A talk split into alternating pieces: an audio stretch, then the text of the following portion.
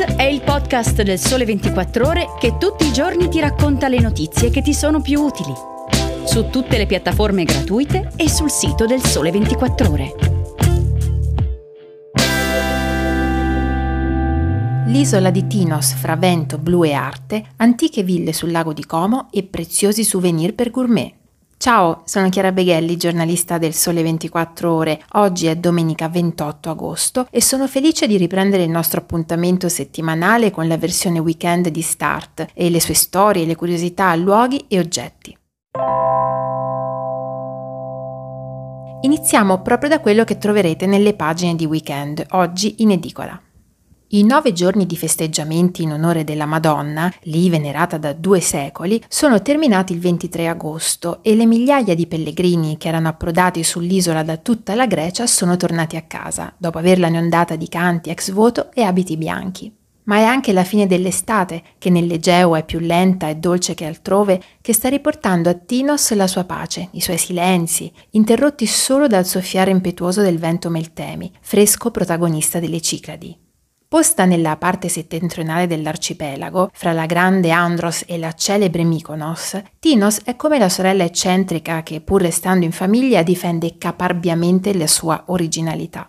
Il Meltemi è una manna perché manda all'aria pensieri e ti rende libero, aperto al fluire del tempo e alle persone, ha spiegato Kostas Kolis, 92 anni, uno degli artisti più importanti della Grecia contemporanea, nel suo rifugio di Tinos, che a lui ha dedicato un bel museo in uno dei suoi 60 villaggi. Le parole di questo artista filosofo aprono il racconto di Tinos firmato da Maria Luisa Colledani per la pagina di Viaggi 24 di questa settimana.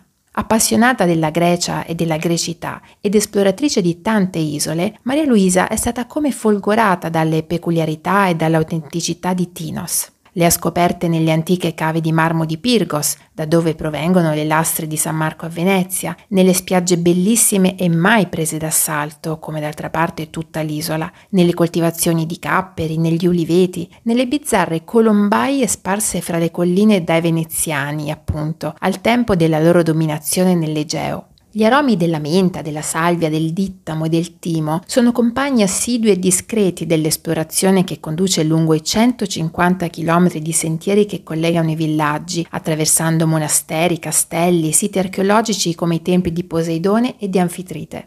Tinos è anche un'isola che ha fatto del cibo uno dei suoi tesori e i percorsi di scoperta gastronomica partono dalla riva del mare fino a risalire le colline ma in fin dei conti è proprio l'arte a esprimere la sua anima al meglio. In proporzione alle sue dimensioni, infatti, sull'isola sono nati un numero incredibile di artisti che hanno segnato l'arte contemporanea del paese, come Filippotis e Litras, e che hanno lasciato sull'isola traccia delle loro opere. La loro creatività ha plasmato Tinos come il Meltemi e lo fa ancora, in un processo inarrestabile e inevitabile. Perché, dice ancora Scolis, tu sei partecipe della vita e quindi, ora dopo ora, sei contemporaneo.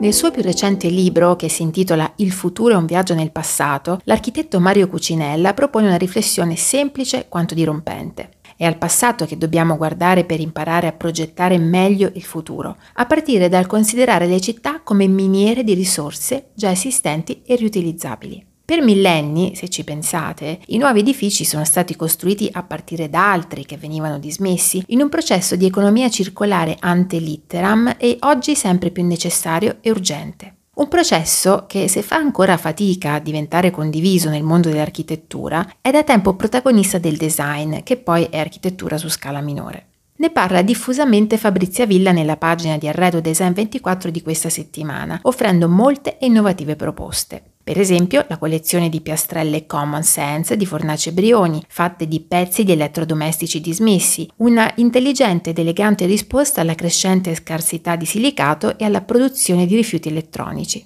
Oppure i pannelli fonoassorbenti Silenscape di Slalom, realizzati in feltro derivato da materiale plastico e coloratissimi, e i tappeti Rirag di Nani Marchina, nati da avanzi di lana triturati e ricomposti con effetti sorprendenti.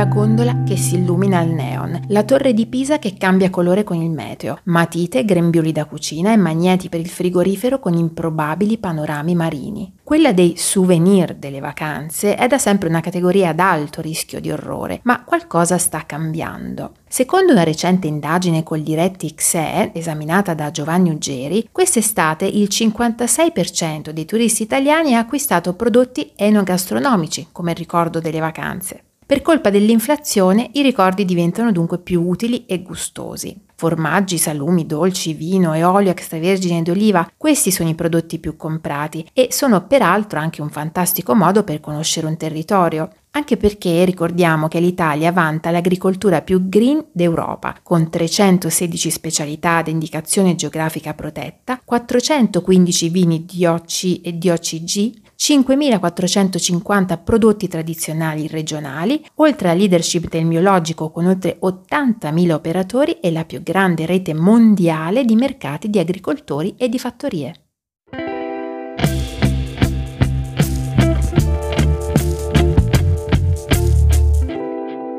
Non fu davanti al mare della sua Catania che Vincenzo Bellini compose la norma, ma guardando acque molto più a nord, quelle del placido lago di Como precisamente da Villa Passalacqua di Moltrasio, residenza settecentesca degli omonimi conti, che ospitò più volte il compositore e molti altri celebri nomi dell'epoca. Dopo che l'imprenditore Paolo De Santis l'ha rilevata nel 2018, ha impiegato oltre tre anni per riportarla all'antico splendore e farne uno degli indirizzi più interessanti e originali della zona, che peraltro pochi giorni fa si è aggiudicato un importantissimo premio internazionale. Sara Magro ha visitato la nuova Villa Passalacqua, assaporandone i tessuti e gli arredi delle eccellenze artigiane italiane, i bouquet fatti su misura per gli ospiti, le colazioni con le uova del pollaio e le nuotate nella piscina nel giardino nonché le lenzuola morbidissime in sorprendente fibra di legno e, ovviamente, la pasta alla norma.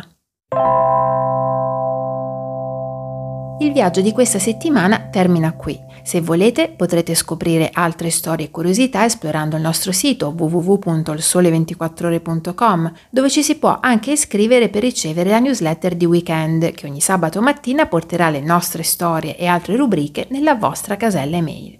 Prima dei saluti vi lascio con Karl Popper. Coloro che ci promettono il paradiso in terra non hanno mai prodotto altro che l'inferno. È tutto, grazie per avermi ascoltata, vi auguro una buona domenica e vi aspetto alla prossima puntata.